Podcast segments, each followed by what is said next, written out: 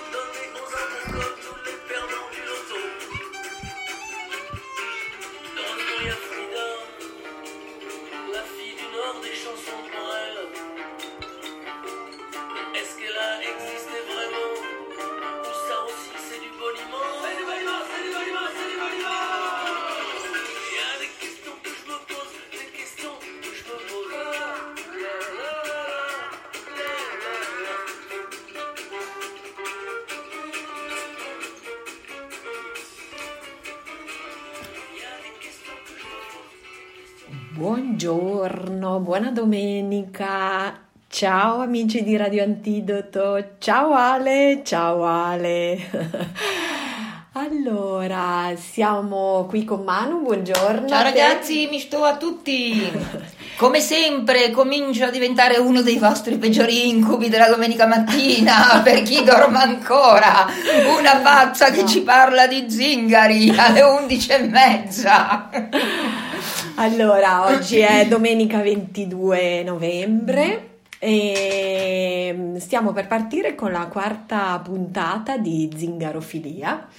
E, mm, ci fai un'introduzione su cosa hai in mente per oggi? Allora, oggi usciamo un pochettino dagli zingari, come possiamo dire, dalla realtà zingara, quella che abbiamo così considerato le volte scorse, sia la realtà che abbiamo sotto gli occhi, appunto i campi rom, la convivenza con gli zingari o quella che è stata la realtà, la realtà storica. E eh, volevo invece mh, parlarvi della costruzione che nel nostro immaginario noi abbiamo fatto degli zingari, perché tutto sommato gli zingari sono stati molto prolifici da questo punto di vista. E mh, se dovessi scegliere un po' le parole chiave come abbiamo fatto nello scorso, nello scorso incontro, eh, per oggi direi identità alterità. Identità e alterità perché è proprio quello su cui noi fondiamo la nostra immagine, immagine degli zingari. Quindi mh, la società occidentale è venuta a contatto con gli zingari nella loro realtà fisica, storica, sociale, politica, religiosa, chiamatela come volete, e dall'altra parte però ha costruito i suoi zingari e eh, ovviamente costruiti sui fondamenti di questa realtà, ma dando poi eh, diciamo origine a figure che poi con gli zingari non c'entrano niente, sono identità, io le avevo chiamate in un mio studio identità immaginate, identità immaginate che sono fondate a mio avviso sulla nostra attrazione per tutto ciò che è diverso da noi ciò che è diverso da noi ci fa paura, quindi noi attraverso quello strumento meraviglioso che genericamente è l'arte, nella sua declinazione di letteratura, di arti figurative, di musica, ognuno la, la svolga alla maniera che preferisce, che cosa fa? Sublima questa diversità, questa alterità, questo diciamo impatto negativo lo sublima in qualcosa che può essere in qualche maniera assimilato e che ci, eh, ci affascina. Quindi se volete la società occidentale andando avanti nei secoli, arrivando poi fino alle soglie del, del, del terzo millennio, nei confronti degli zingari sviluppa ehm, un atteggiamento che io non esiterei a definire schizofrenico, perché da una parte li perseguitano, li vorrebbero vedere morti, li gasano nei campi di concentramento, sono il coacervo di tutti i mali e dall'altra parte però ah, la vita gitana la libertà, eh, il non avere convenzioni, il poter scegliere come si preferisce vivere, il contatto con la natura. Un'immagine assolutamente sublimata, poi io invito tutti a passare 24 ore in un campo rom e capite che eh, il gioco si fa duro. Il gioco si fa duro non per, per la difficoltà di vita con gli zingari, per la difficoltà di vita per la difficoltà, la difficoltà di vita, di vita eh, oggettiva. La mm, canzone che abbiamo sentito in apertura è sempre il nostro amico San Severino. Eh, uè, San Severino, per dirla alla, alla napoletana, che eh, ha scritto e mm, eseguito questa canzone che si chiama Frida. E eh, chi conosce il francese a un certo punto sentirà dire Frida, ho dei dubbi, non so neanche se sia esistita. Eh, non sappiamo se lui dice a un certo momento creatura del nord, non so se si riferisse a una zingara, sapete che eh, questo, questo, musicista comunque è specialista in contaminazioni proprio con la musica, con la musica gitana, quindi può anche, può anche darsi. Ma vi ho fatto sentire questo perché Frida mi fa venire in mente la zingara forse più reale che il nostro immaginario possa, possa, pensare e chiaramente come tutte le creature immaginarie inesistente perché in realtà non è, non è mai esistita. Ma questi sono gli scherzetti che ci fa la letteratura. Se, eh, se siete appassionati di letteratura e vi fermate un attimo a riflettere probabilmente vi renderete conto che ehm, vi sarà più facile conoscere i reconditi pensieri di Anna Karenina, dei fratelli Karamazov, di Faust eh, o di Cenerentola, di quanto probabilmente non conosciate quelli del vostro vicino di casa. E forse vi sembrerà più reale eh, Penelope che aspetta il suo Ulisse eh, nella reggia di Itaca di quanto non sia reale la persona che avete incontrato sull'autobus 5 minuti nel tragitto che vi portava a casa. E tra queste creature non esistenti, ma nella nostra fantasia reali più che mai, sicuramente c'è Carmen. E Carmen è la zingara per antonomasia. Io credo che abbia fatto sognare veramente migliaia di uomini. Ne è stato fatto oggetto di, di, di opera lirica, è tratta da una novella di Mérimée, che è uno scrittore, uno scrittore francese e soprattutto è una creatura dell'Ottocento, perché l'Ottocento è assolutamente, soprattutto per quanto riguarda l'arte, in particolare la letteratura, il secolo degli zingari. Gli zingari diventano oggetto, materia, materia di creazione. Ci sono anche un, c'è una ricchissima iconografia anche. Se andate a cercare immagini dello zingaro, eh, degli zingari nell'Ottocento, avete anche quadri di eh, pittori assolutamente sconosciuti che si dilettano però a, eh, a disegnare, a dipingere, a rappresentare, a rappresentare zingari. Perché? Perché l'Ottocento è il secolo romantico per eccellenza e la figura degli zingari diventa una figura assolutamente di libertà. Di libertà, di non convenzione, di, di vita eroica, eh, diciamo l'antiborghese per eccellenza cioè si oppone alla figura del buon padre di famiglia, della buona madre di famiglia e soprattutto nel caso della zingara è Mm, l'emergere di un fortissimo erotismo di un fortissimo erotismo, quindi capite in un secolo come lo, cioè, l'Ottocento, voglio dire, in Inghilterra è l'epoca vittoriana, quindi pruderie eh, sessuali da tutte le parti. Immaginatevi come poteva essere l'Ottocento in Italia e con sempre questa doppia faccia, no? Le brave madri di famiglia eh, chiuse in casa eh, a suonare il pianoforte, accudire figli e bambinaie e i mariti che pur amando le loro mogli, però quando si dovevano divertire se ne andavano tranquillamente nei bordelli. Cioè, questa era. La zingara offre ancora qualcosa di più, en plein air, cioè all'aria, all'aria aperta e soprattutto la zingara è la figura indomabile, quella che voi non riuscirete comunque a legare. E, que- e, questo in tutto questo è incarnata Carmen, al punto che piuttosto che rinunciare alla propria libertà preferisce morire e condanna però il suo compagno, nel senso che gli dice tu potrai uccidermi ma io sarò per sempre la tua Romney. Quindi lo, lo, lo lega a questa, a questa dimensione. Io l'ho presa e sono partita dal fondo, sono partita dal fondo perché forse di Carmen, di Carmen e delle zingare analoghe a Carmen ci sarebbe da parlare, forse addirittura per un, un altro incontro dedicato soltanto a loro. Ma bisogna vedere il contesto da cui Carmen si origina, nel senso come entrano gli zingari dentro la letteratura, l'immaginario collettivo. Perché finora abbiamo fatto il salto nel Novecento e abbiamo parlato della, mm, de, della persecuzione, quindi eravamo in campo assolutamente storico. Vi ho mh, mm, raccontato di quando gli zingari arrivano in, eh, in, Occidente, cominciano a creare un po' di scompiglio, si inventano questa, questa storia della peregrinazione forzata per il peccato di apostasia. Poi vi ho detto che con, soprattutto nell'Europa della riforma protestante questo gioco non vale più. Per... Ah. No, forse eravamo rimasti. Dovrò fare... Mi sentite? È potente questa applicazione. ah, onde. Ah, ok. Ah, siete tornati, perfetto. Bene, scusate, ho ricevuto una telefonata e appunto come immaginavo è caduta la linea.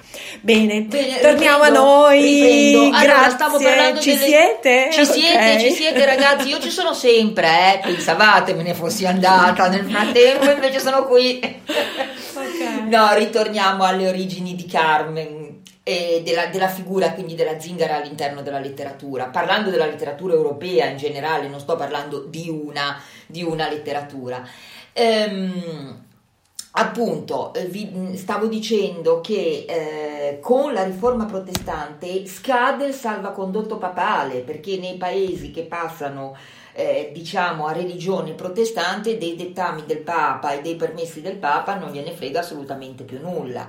E gli zingari vengono mal tollerati anche perché ehm, assolutamente questa loro mobilità sul territorio non va bene in questa epoca storica perché bisogna costruire e veniamo di nuovo nel discorso le identità nazionali quindi di gente che non sposa una nazione, che non ha un'idea comunque eh, in qualche maniera di territorio e popolo, eh, è scomoda è scomoda, è, è difficile, è difficile da gestire, mina comunque quello che si sta cercando di costruire, quindi vengono, vengono perseguitati.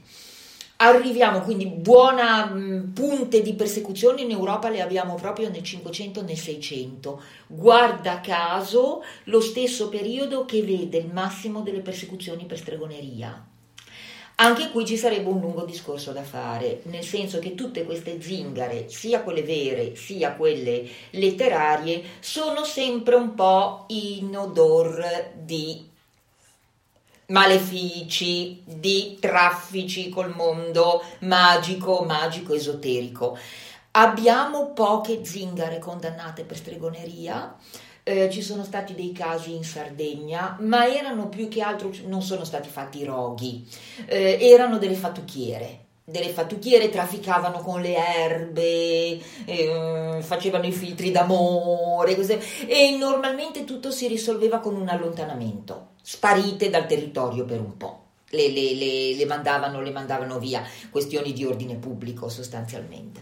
Ma ehm, Ovviamente, ecco, la persecuzione delle streghe invece è stata una cosa molto, molto reale e eh, anche lì mh, i picchi li abbiamo avuti soprattutto nelle zone di confine. Infatti le zone, ad esempio, tra Italia, la, la zona alpina, e, e, poi le zone montane della, della, Germania, quindi confinanti con il sud dell'Europa, hanno visto proprio i roghi.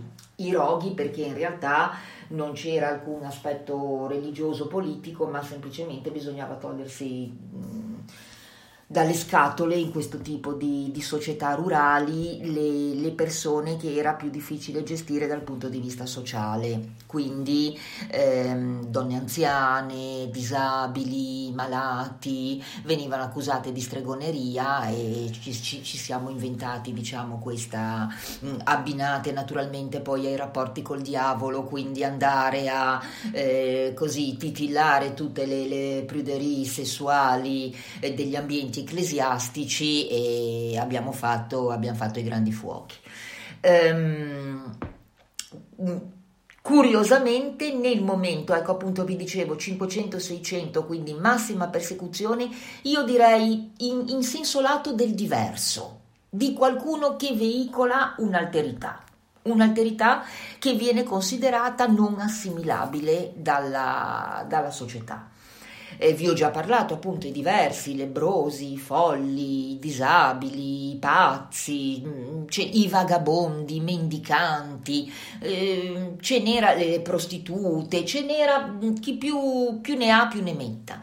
Nel Settecento cambia un po' la prospettiva nel senso che gli zingari vengono assimilati ai buon selvaggi abbiamo questa idea di eh, educare, questa idea pedagogica e quindi come cerchiamo di educare i bravi indios dell'Amazzonia, per cui ci stiamo ancora a domandare se abbiano l'anima o no, perché i signori gesuiti eh, vogliono decidere se mh, far decidere al Vaticano se gli indios sono considerati con l'anima oppure no, perché se si considerassero senza anima sarebbero equiparabili a tutti gli altri animali da cacciare e quindi si potrebbero tranquillamente fare fuori.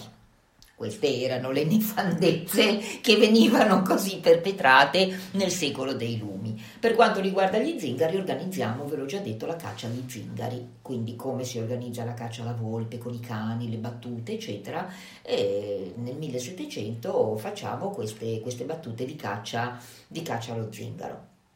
Poi si arriva all'Ottocento, mm, vi dico, grande fioritura letteraria, però eh, nell'Ottocento gli zingari sono sempre eh, considerati devianti, malavitosi, afferenti comunque al mondo della malavita, quindi un po' eh, ritorna al discorso che facevamo la volta scorsa, le workhouses, le case di correzione, le deportazioni forzate, sono comunque da correggere e da incanalare in, eh, in un sistema che possa essere adeguato al, al mondo che si sta costruendo. Tenete presente che nell'Ottocento nascono proprio le idee di patria, di Stato nazionale, quindi immaginatevi questi che vanno avanti e indietro e non stanno fermi, no. Identità immaginate, quando è che invece cominciamo nella nostra società a costruire zingare fittizie? Cioè, eh, un conto sono quelle che vediamo in giro per le strade, che le giucchiano la mano, che, che, che eh, rubacchiano, ma quando è che si comincia proprio a scrivere? Scrivere qualcosa degli zingari, dove i protagonisti siano gli zingari, le zingare in, in maniera particolare. Allora, le prime testimonianze, se volete considerarle letterarie, di letteratura popolare, Guardate che la cultura popolare è un serbatoio di eh, cognizioni sulle nostre origini incredibile perché è quello più arcaico, quello meno mediato dalla cultura dominante, è quello più originario in qualche maniera. Ed è proprio la cultura popolare che ci veicola la prima immagine delle zingare. E ehm, queste, stiamo parlando quindi del 500, tra 500 e 600, abbiamo una prima testimonianza di un componimento che è un canto, un canto un po' da um, o da processioni o da um, eh, cantori itineranti, giullari, teatranti, lo sapete no? che c'erano questi carrozzoni che si fermavano a fare spettacoli. Bene che nel romanes di quei posti si intitola Ustar Nagli, i quattro chiodi. Perché i quattro chiodi? Allora, leggenda vuole che gli zingari fossero considerati della stirpe di Caino. Caino sapete tutti chi è, nella storia biblica. Fermo restando che a me è anche simpatico il povero Caino, perché tutti gli danno addosso, sono migliaia di anni che danno addosso a Caino e povero Caino ci avrà avuto anche i suoi buoni motivi per fare quello che ha fatto. Se a un certo punto l'ha fatto, però ormai è 5.000 anni che gira per il mondo maledetto, povero Caino, cioè vede gli zingari abbinati alla stirpe di Caino, proprio perché è la razza maledetta, no? Razza maledetta a tal punto che siccome se voi andate a vedere le storie bibliche vedrete che i discendenti di Caino forgiano il ferro e vi avevo detto che gli zingari quando compaiono alle soglie dell'Europa occidentale lavorano i metalli. Quindi si crea tutta un'immagine di, di, di questo genere, la razza maledetta che come professione esercita la professione sostanzialmente del fabbro. Allora, in questa leggenda i fabbri zingari che cosa fanno? Forgiano i chiodi per la crocifissione. Questa canzone, I quattro chiodi della croce, narra di una zingarella che se ne va in giro per il mondo e si dice gira come il vento, nel senso che non sta mai ferma, e non avendo niente da rubare, cosa fa? Passa dai fabbri piuttosto che niente, ruba un chiodo sempre nell'immagine degli zingari che comunque rubano. Quindi i fabbri rimangono con tre chiodi, la zingarella se ne va in giro con questo chiodo rubato e quando viene a sapere che è un chiodo che sarebbe servito per la crocifissione dell'uomo, dell'uomo giusto, del Redentore, da questo momento si dirà che allora gli zingari sono accomunati al dolore del Cristo crocefisso perché possiedono questo, questo chiodo, questo chiodo della croce. Questa leggenda ha tutta una serie di varianti, come sempre. Ad esempio ce n'è una in Grecia dove il fabbro che eh, prepara i chiodi dice che ne prepara uno più lungo e accominato degli altri perché eh, colpirà Cristo diritto al cuore e naturalmente tutti dicono ecco gli zingari maledetti vogliono uccidere sulla croce eh, non, non, gli basta crocifiggerlo ma bisogna piantargli il chiodo nel cuore. No in realtà poi la questione viene interpretata dicendo no noi zingari siamo invece misericordiosi perché la morte per crocifissione è una morte tremenda con quel chiodo più lungo noi lo faremo morire subito. Tutto un giro di questo genere questi canti traslano per vari, varie vie, che sono quelle dei popoli nomadi, quindi non chiedetemi quali sono perché io non le so, arrivano in Italia meridionale e danno origine ai canti di maledizione degli zingari. che sono stati pubblicati negli anni 70 sulla rivista Laciodrom, ad opera di uno studioso che li ha raccolti e, e, e li ha pubblicati. Il problema è che questi canti sono pubblicati nel dialetto in cui sono stati scritti. Io vado a procurarmeli e dico: Ma secondo me è un mezzo napoletano. Chiamo un carissimo amico di Napoli, napoletano Doc, nato in piazza del Duomo a Napoli e vissuto sempre a Napoli, e chiedo Massimo, mi puoi tradurre per favore le cose che ti mando così e così? Sono questi canti di maledizione degli zingari, eccetera. Passa una settimana, lui mi chiama e mi dice: Voi del nord avete l'idea che il napoletano sia una specie di lingua franca per il sud. Ma io li ho letti e non ci ho capito una mazza. Quindi a me crolla il mito perché dico i canti non sono napoletani.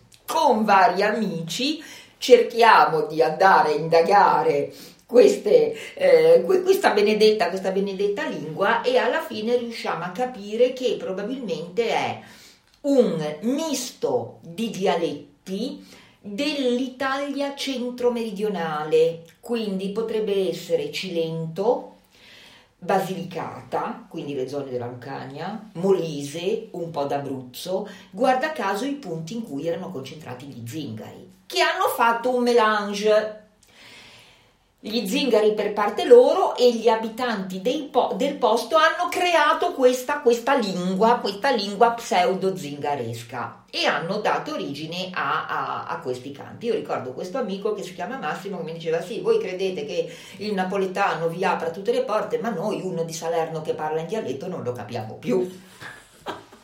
Quindi ve lo dico così almeno. Ecco. E eh, questi eh, que- questi, questi canti raccontano sempre un po' questa stessa storia, cioè la zingara che ruba, che ha, ha, a che fare con questi benedetti chiodi della croce.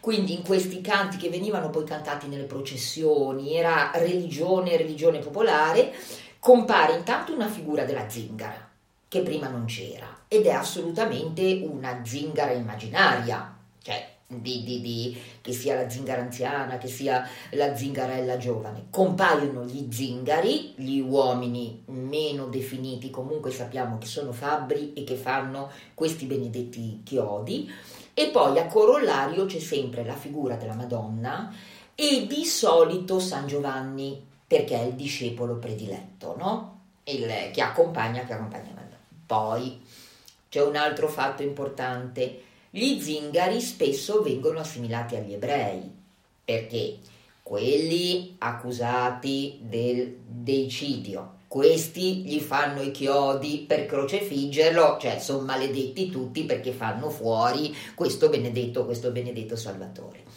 E ovviamente nella canzone popolare non vi dico gli epiteti che sono eh, riservati, ce n'è una dove racconta appunto di San Giovanni che viene mandato dalla Madonna a cercare di parlare probabilmente con il capo del, de, de, degli ebrei presenti sul, sul, sul, territorio e San Giovanni che torna e in questa lingua diciamo parazingaresca dell'Italia centro-meridionale dice non gli si può parlare perché ci sta lo giudeo scatenato la zingara in, un'altra, in, un, altro, in un altro canto viene eh, definita da eh, insomma, le persone che consolano Maria della, del, del, del, della morte di Gesù o della, della crocifissione di Gesù, la zengara malacana come dire, la zingara cagna, no? La zingara malacana perché è quella che porta i chiodi, che, che, che, che insomma ha a che fare con questa, con questa sofferenza. E soprattutto la zingara malacana perché incontra la Madonna e minaccia di legarla con una corda. Quindi si avventa, diciamo, contro, contro di lei. Quindi vedete che questa benedetta immagine della zingara non è che sia proprio tanto tanto positiva, eh? Cioè, entra in letteratura ma veicola comunque eh, una nostra impressione un, è un'impressione assolutamente negativa, cioè è eh, una figura connessa al male, come potrebbe essere la strega, come potrebbe essere il demonio, come, è comunque veicolo, veicolo del male, sta, eh, sta dall'altra, dall'altra parte. Se non che c'è poi un po' di evoluzione nella storia di questi canti, l'ultimo in, in ordine di datazione, quindi diciamo quello più recente, mm, porta invece la figura di una zingarella. Qui state attenti alla zingara bambina, perché anche lì ci porta poi tutto un excursus che andiamo dritti dritti dentro Carmen, perché c'è tutto il tema della fanciulla rapita, quindi arriviamo nell'Ottocento, questa zingarella invece, un po' in virtù del fatto di essere piccola, di essere ancora innocente, di essere bambina, diventa la figura che consola la Vergine perché eh, le, le, le, le, si avvicina, cerca di andarle vicino e si racconta che le fa eh, una carezza e le dice eh, non preoccuparti perché dirò al mio popolo di fare i, i chiodi eh, picciriddi picciriddi eh, perché gli facciano meno male cioè cerca di consolare, di dare, quindi c'è comunque una figura che appena appena trasla in una, eh, in una visione mh, mm, leggermente più, più positiva. E queste sono proprio le prime, prime, prime testimonianze che abbiamo di una figura, di una figura zingara. Nella realtà folclorica c'è però ancora un'altra variabile, perché a tutt'oggi se andate nelle eh, regioni, eh, le regioni del terremoto, Lucania, Abruzzo, eh, in particolare c'è un posto che si chiama San Barile del Vulture, che credo che sia in Basilicata, dove c'è una mm, sontuosa processione pasquale che alla maniera meridionale inizia il giovedì santo e finisce la domenica. No, con, con, quindi tutta la rappresentazione della passione e in questa processione compare la figura della zingara. In tempi antichi, quando gli zingari erano, erano presenti, si chiamava una zingara, una zingara vera. Adesso ovviamente c'è una ragazza del paese che indossa i panni della zingara e recita la parte della zingara. Allora, che cosa succede? La eh, figura della zingara viene ricoperta d'oro, gli danno l'oro, gli oggetti, i monili, eccetera, perché l'oro comunque porta bene, porta fertilità, è idea di ricchezza, di benessere, di salute, di vita, di, vita, di propizia alla buona vita. Hm?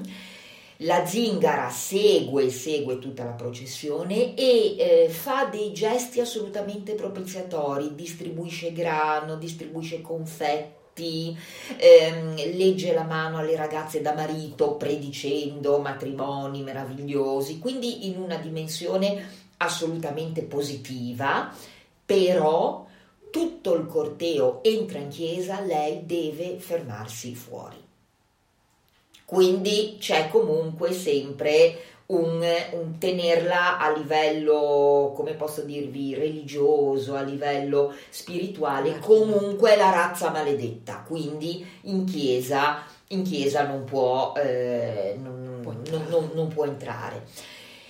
Per cui da un lato un po' anche qui di nuovo una visione schizofrenica, no? cioè la razza maledetta che diventa quella che fa però i, eh, il rappresentante di quella razza femminile, fa tutti i riti propiziatori che sono invece riti assolutamente positivi, assolutamente di, di, di, mm, di buona sorte. Per quello quindi vi dicevo identità immaginate un po' schizofreniche anche perché siamo nel massimo della persecuzione, persecuzione a livello sociale, a livello governativo e dall'altra parte mettiamo l'immagine degli zingari mh, mm, nella letteratura e nelle, eh, nelle processioni, nella vita, nella vita quotidiana. Quindi si sviluppa questo doppio un po' questa, questa cosa speculare, no? Questo, questa, questa, visione che ha eh, chiaramente due, due facce della stessa medaglia. A livello ehm, invece di letteratura vera e propria, le prime testimonianze di Zingari ce le abbiamo nella letteratura spagnola. letteratura spagnola di 500-600, quindi abbastanza, abbastanza presto. Per eh, non, non, non, farvela troppo in lungo, mh, mm, quali sono le caratteristiche della zingara che comunque permangono anche nella sua costruzione immaginaria? Allora, intanto la pelle scura, perché questo viene eh, arriva fino a Carmen, nel senso Carmen è una gitana comunque dalla pelle più scura, tenete poi presente quella che poteva essere l'immagine idealizzata della donna nel 500 e nel 600, pensate ai quadri e immaginatevi invece una donna con la pelle scura. Mm? O era una la buona selvaggia india, americana o africana del nuovo mondo, ma assolutamente in Europa, cioè il discorso della bronzatura è una cosa molto recente, le donne una volta non ci pensavano neanche ad abbronzarsi, anzi abbronzate, poveracce, erano le contadine che stavano a lavorare tutto il giorno, ma mm, le, le, le signore non, non, non, dovevano avere neanche abbronzate le mani, no? quindi la pelle scura è un connotato che rimane, rimane sempre il vestire alla zingara, che tutto sommato non sappiamo neanche bene com'è, come sia, e il parlare zingaresco, quindi il parlare una lingua strana che nessuno riesce a mettere a fuoco. E nella letteratura spagnola c'è una cosa simpaticissima perché si dice che le zingare parlano feseoso, che è scritto ceceoso e spesso dicono ma, ma parla hablar alla, alla, alla maniera del Sefeo, che teoricamente dovrebbe essere un modo di pronunciare la, ling- la, lingua, la lingua parlata, con la lingua in mezzo ai denti. Quello che qui in Liguria, quando i bambini imparano a parlare, gli si dice parli con la peffetta, perché non sanno dire la zetta cioè eh, i bambini piccoli che non hanno difficoltà a pronunciare ancora le vocali, le vocali dure mh, mm, tendono a, a, mettere una S, no? una S sibilata e noi qui per prenderli in giro così diciamo eh, parli ancora con la perfetta. Quindi credo che il parlare ceceoso sia una... Adesso bisognerebbe mh, riuscire a eh, assistere a una di queste rappresentazioni, di queste opere teatrali e vedere effettivamente com'è da un madrelingua spagnola questo parlare feseoso, no? E, e, quindi c'è questa comunque parlata zingaresca che identifica, identifica la zingara. La pelle scura, vabbè, la possiamo immaginare, la zingara com'è vestita. Allora, Secondo me nel 600, se volete vedere come erano vestite le zingare, ehm, andate a vedervi, la trovate chiaramente su internet, La buona ventura di Caravaggio, dove vedete la figura di eh, un gentiluomo chiaramente vestito così come i bravi dei promessi sposi, che si fa leggere la mano da una bella ragazza che è vestita in una maniera assolutamente inusuale rispetto, rispetto a quelli che sono i canoni dell'epoca. Intanto ha un turbante in testa, ha la pelle scura, gli occhi leggermente a mandorla e la cosiddetta schiavina che ricorre tantissimo nelle, nelle, descrizioni anche nei bandi contro gli zingari, eccetera, che è una specie di mantello legato al collo. Che, che, che le zingare si buttavano, si, si buttavano addosso. Quindi forse il vestire alla zingara era questo, probabilmente cose che le, le, le, le donne del, io e Cristina lo stiamo, lo stiamo guardando sul, sulla cosa del telefono, c'è appunto questo gentiluomo assolutamente vestito come un uomo. Grazie, un grazie Ale che hai condiviso il Grazie, grazie, grazie.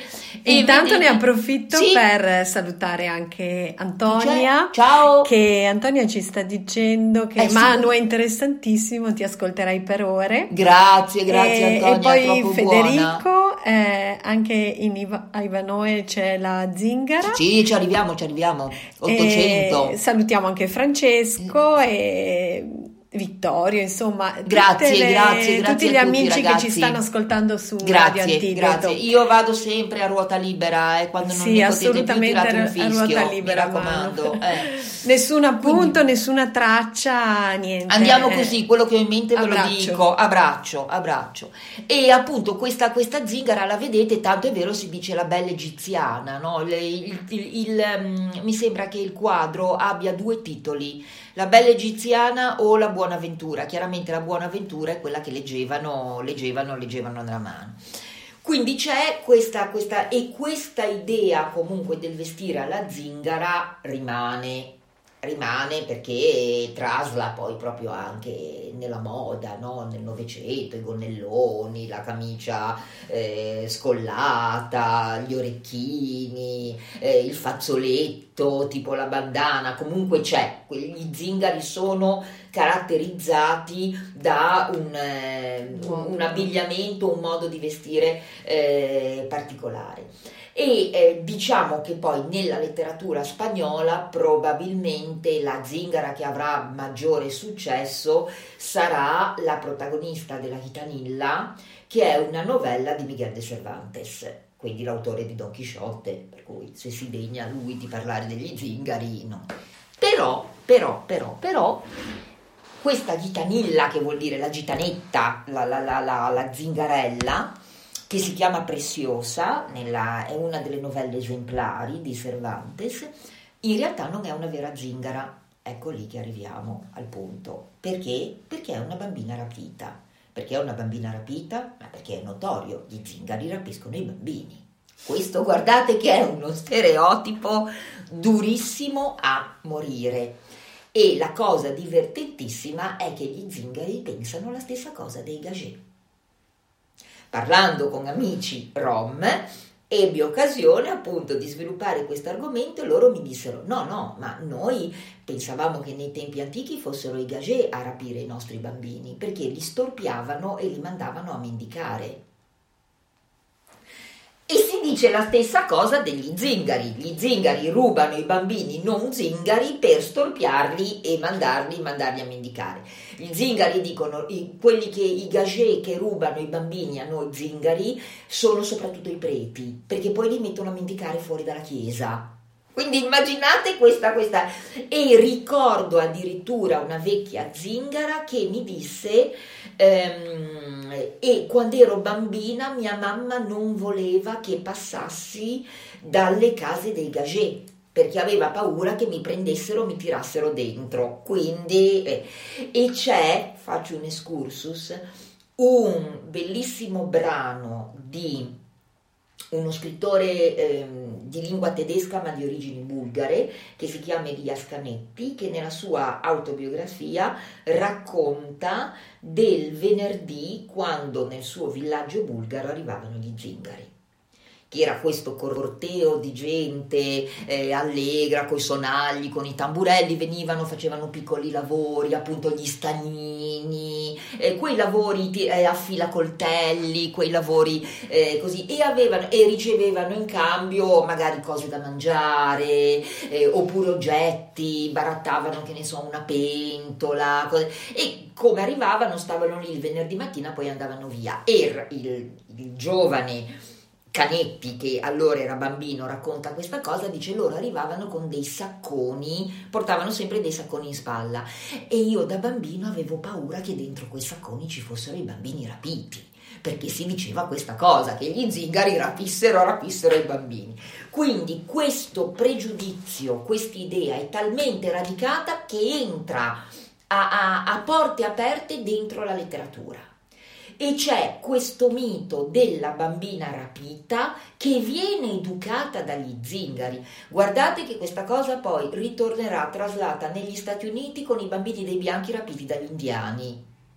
Guardatevi balla coi lupi e, e avete la, la- la- la ragazza che viene educata poi dalla tribù, dalla tribù di Pelle Rossa al punto che ha difficoltà a ri- a ricordare la propria, la propria lingua madre, no? quella che poi fa da eh, mediatore linguistico con, eh, con Kevin Costner, il sergente Dunbar. Siamo passati dagli zingari del 500 a Balla coi lupi, bellissima questa cosa, mi piace alla faccia delle contaminazioni. Comunque, bambini rapiti in qualche maniera. E qui comincia il tema delle identità immaginate, perché capite che la bambina rapita non zingara viene educata a essere qualcosa di diverso da quello che era in origine. Quindi qui si aprirebbe tutto il discorso di mh, un'identità di sangue quindi un'identità biologica e un'identità culturale. Quale siamo di più delle due? Silenzio. Silenzio, silenzio perché è una domanda che richiede meditazione.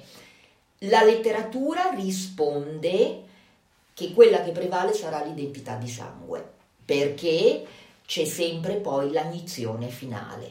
Cioè, l'agnizione finale che cos'è? Il riconoscimento. C'è sempre qualcuno che riconosce quella bambina come non appartenente agli zingari, ma proveniente da una realtà completamente diversa. Ovviamente la letteratura ha i suoi stratagemmi, questo riconoscimento come avviene 99% delle volte perché quella bambina aveva addosso quello che Platone chiamerebbe il simbolon, cioè la metà che io vado a ricongiungere, quindi o ha l'amuleto spezzato in due, oppure ha eh, una scarpina sola da neonato come l'esmeralda di Victor Hugo e quindi poi si trova la seconda, c'è sempre un oggetto che viene detenuto dalle due persone che poi si dovranno rincontrare, normalmente madre e figlia, no? Cioè c'è questa identità questa, questa, questa identità, questa identità di sangue.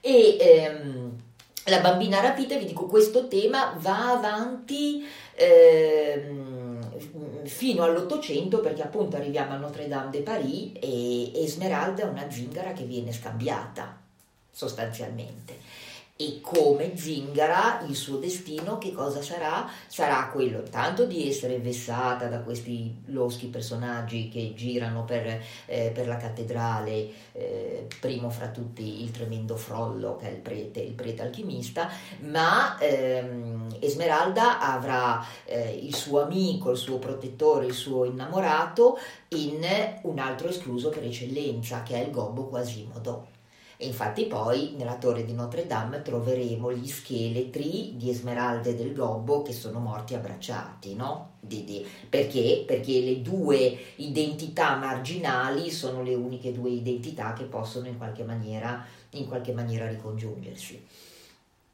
Questa è la Spagna e abbiamo varie, eh, Zingara, adesso vi ho parlato di Preziosa, ma ne abbiamo, ne abbiamo diverse.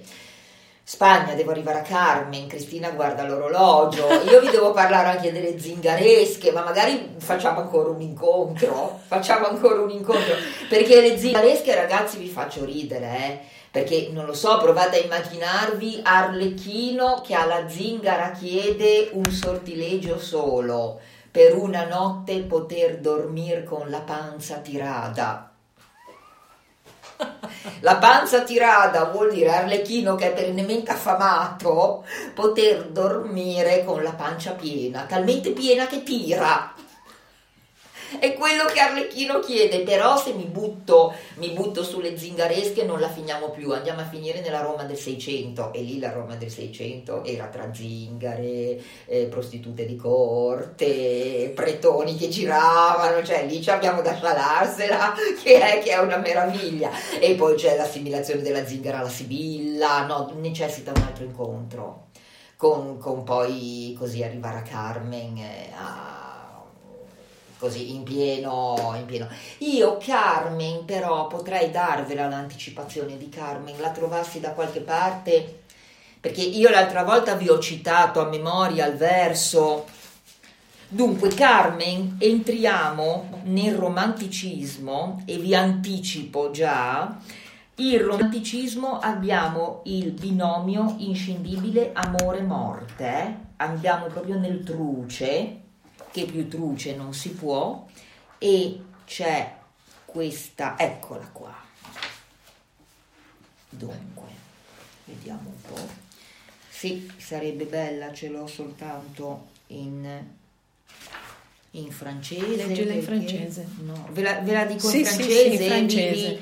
vi- vi- vabbè, poi magari vi, ten- vi- faccio una traduzione alla veloce. Sì. Allora, questa è una poesia di Théophile Gautier. mm? Allora, Carmen maigre, entrée de bistre, cerne son œil de gitana. Ses cheveux sont d'un noir sinistre, ça peut, le diable la tana. Les femmes disent qu'elle est laide, le donne dicono che è orrenda, ma tous les hommes en sont fous. Tutti gli uomini ne sono folli. E l'archevêque de Tolède chante la messa a ses genoux. Se- qui c'è, ovviamente in francese avete la rima che non, non- non riusciamo ad avere in italiano. Car sur sa nuque d'ambre fauve se tord un énorme chignon qui dénoué fait dans l'alcôve une mante à son corps mignon. Et parmi sa pâleur éclate une bûche au riz vainqueur. Piment rouge, fleur écarlate, qui prend sa pourpre au sang de cœur. Ainsi faite, la moricaude bat les plus bais, les plus altères beautés, et de ses yeux, la louée chaude rend la flamme aux satiétés. Et là, dans ces ladeurs piquants, un grain de sel de cette mer d'où jaillit, nu et provoquant, l'acre venu du gouffre amer. Vi provo con la traduzione, non la so tutta, proviamo. Carmen è magra, un tratto di bistro cerchia il suo occhio da gitana, i suoi capelli sono di un nero sinistro, la sua pelle la colorata, la dipinta al diavolo. Chiaro benissimo. Le donne dicono che è orrenda, ma tutti gli uomini ne sono pazzi e l'arcivescovo di Toledo canta la messa alle sue ginocchia, poiché sulla sua nuca di un rosso fulvo si torce un enorme chignon, quindi una, una crocchia, che eh, disfatto dentro l'alcova fa un manto al suo piccolo corpo, al suo corpo mignon Bellissimo. mm, al suo piccolo immagine. corpo.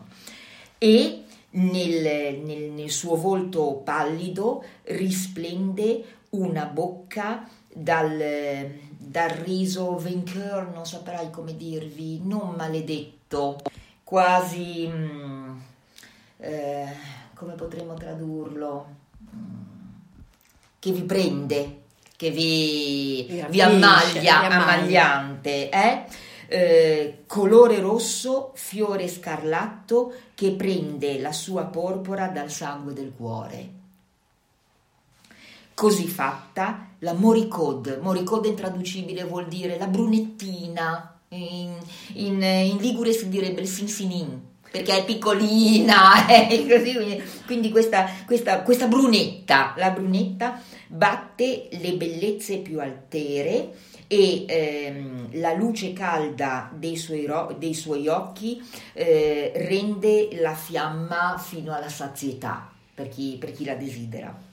Lei ha dentro il suo erotismo piccante, il suo eh, è come dire erotismo nel senso questa, questa cosa che sembra bella e brutta al contempo, no? quella che la fa sembrare orrenda alle donne ma ne fa innamorare gli uomini, un grano di sale di quel mare da cui emerse nudra e provocante Venere dagli abissi amari.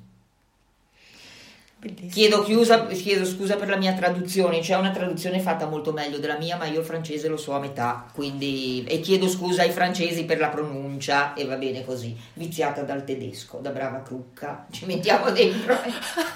Questa cosa. Quindi Vabbè, cru- Crucca ma adottata. tu- ma do- anch'io, Cioè- io sono una ragazza rapita, sono una bambina rapita, mi hanno fatto, mi hanno messo le mille identità dentro, ormai non so bene che cosa sono, sono così una specie di puzzle, ogni tanto tiro fuori un'identità, dico, ops, adesso sono io, faccio la zingara, domani faccio la crucca, dopodomani ci inventiamo qualche cos'altro. Io volevo dirvi questo, veramente magari ci incontriamo ancora una volta e ehm, volevo eh, sancire il perché di questo mio interesse per la letteratura e ve lo dico con le parole del grandissimo Ugo Foscolo. che è il nostro grande eh, scrittore, amico e, e fratello. Foscolo diceva una cosa che secondo me è verissima. Il mondo in cui viviamo ci affligge, ci affatica, ditemi se non è vero, e soprattutto ci annoia le palle del quotidiano, fare la spesa, preparare da mangiare, lavare i piatti, pulire la casa, cioè, se non è noia quella. La letteratura crea per noi mondi diversi, e ve lo dico in sintesi, la prossima volta vi leggo tutta la citazione, ehm, mondi diversi e pone per qualche minuto, anche per breve tempo, qualsiasi uomo a passeggiare sopra le stelle. E ditemi maschietti se non avete passeggiato sopra le stelle mentre io vi leggevo la Moricode, la, la storiellina di questa Moricode, eh, dal riso scarlatto. Ci vediamo, ci sentiamo ancora una domenica. Ho deciso di tormentarvi fino alla fine di novembre, così abbiamo fatto il pieno del mese. Io sono e eh, va bene, ben eh? felice, credo che anche Adesso Cristina vi no... saluta, io vi cerco un brano musicale. I nostri ascoltatori di Radio Antidoto eh, che insomma che con piacere saranno con noi spero, anche domenica prossima. Spero, spero. E almeno vedo da infatti Alessandra dice che aspettava Esmeralda prima. Aspettava, eh beh, beh Ehm, certo. Diciamo che stavi, cosa dice Federico? Diciamo che se stavi a romperti le palle a fare il contadino e sei un po' indipendente, ci vai tu con gli zingari, i ragazzini mica so scemi, Eh, la storia di Yours. Ehm, molto bene, dai, direi. Bene, Sì. bene, Quindi bene. Io vi sto cercando un collegamento, ragazzi. Eh, volevo, magari andiamo a cercare, non lo so, Carmen, cerchiamo qualcosa. Se qua gentilmente si muove questa vecchia carcassa di computer che ho, ma Comunque è stato, è, è volata se- in un spero, attimo ehm, questa oretta. Ragazzi, però ehm, mandate a Cristina dei messaggi se siete stufi, se non ne avete più voglia, non avete che da dirlo. Io poi posso continuare, eh? ho mille altri argomenti di cui parlare, mica solo gli zingari. Posso, potrei- posso continuare a tormentarvi per l'eternità, eh? Non è mica in un delirio di onnipotenza. Ale, Io ci sarò Ale ha scritto per favore, Per favore. tutto maiuscolo. e sembra un per favore sì di, and- di continuare. Spero, spero. C'è chi cos'è? Chi è quello che fa questo gesto per, per l'eternità. No, vabbè, queste Ah, sono le gif che dicono Ah, quando hai parlato di sì. Foscolo. Ma, come, ci svolti la domenica, ci credo. No, veramente la domenica è, è proprio speciale perché mh, anche Mick, che è una nostra amica che è entrata da poco nella chat degli ascoltatori, e, mh, dice ancora. Ancora, E comunque ancora, questa ancora. domenica che è partita questa mattina con eh, la mammola e, e Fred con eh, le sue musichette, adesso la Manu, è veramente una do- Bene, sono bene, domen- bene. giornate speciali. Poi ragazzi Anzi, abbiamo un clima che è una meraviglia, tra l'altro... Guarda, ehm, stamattina venendo qua mi sono fermata per strada e ho condiviso una foto con, eh, con i ragazzi del, Sì, di Radio ehm, Antidoto perché veramente abbiamo il cielo blu, il verde delle, delle montagne, sono molto luminosi e mm, spiccati perché non, non c'è umidità e c'era tramontana, un mare straordinario. Io vi Eh, posso dire che con, con i miei orari da monaco tibetano, un'altra delle mie identità, no? quelle famose così puzzle, eh, io mi alzo prestissimo al mattino e porto fuori i cani. Beh, non ci crederete, ma si vede tutto l'arcipelago toscano. Sì. Isola d'Elba, Isola del Giglio, Monte Cristo, eh, Giannutri, è uno spettacolo. Cristina mi ha mandato una foto che io ho immediatamente girato al mio padrone di casa in montagna così rosica un po'. Loro sono nella nebbia perché non abitano davanti al Cervino, abitano in un orrendo paese di pianura a 50 km da Torino. Allora gli ho fatto vedere quel mare lì con le isole, dico vabbè. Ragazzi, io ho trovato qualcosa, mm, provo, vado, boh, vediamo un pochettino qui. Parti, metti Aspetta, magari aspetta, un po' sì. col volume. Sì, sì, volume Così eh, salutiamo tutti, grazie per essere stati con noi, Antonia, Miche, Alessandra, la mammola, Federico, Vittorio, e Ciao ragazzi, ciao a tutti. Francesco e tutti i nostri amici di, mm, di Radio Antidoto. A presto, vi auguro una buona continuazione di domenica e ciao a tutti. Ciao ciao, ciao. Alla prossima. Alla prossima. Poi qua andiamo su pesante.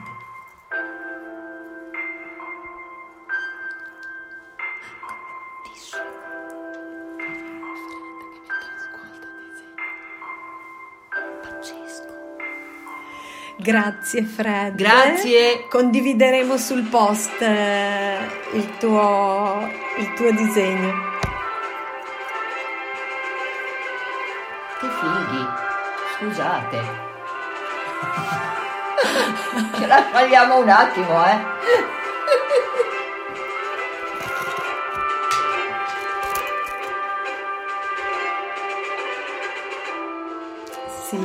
Immaginavo che ti fossero uscite dalla penna mentre ascoltavi, l'avevo già anticipato la mano.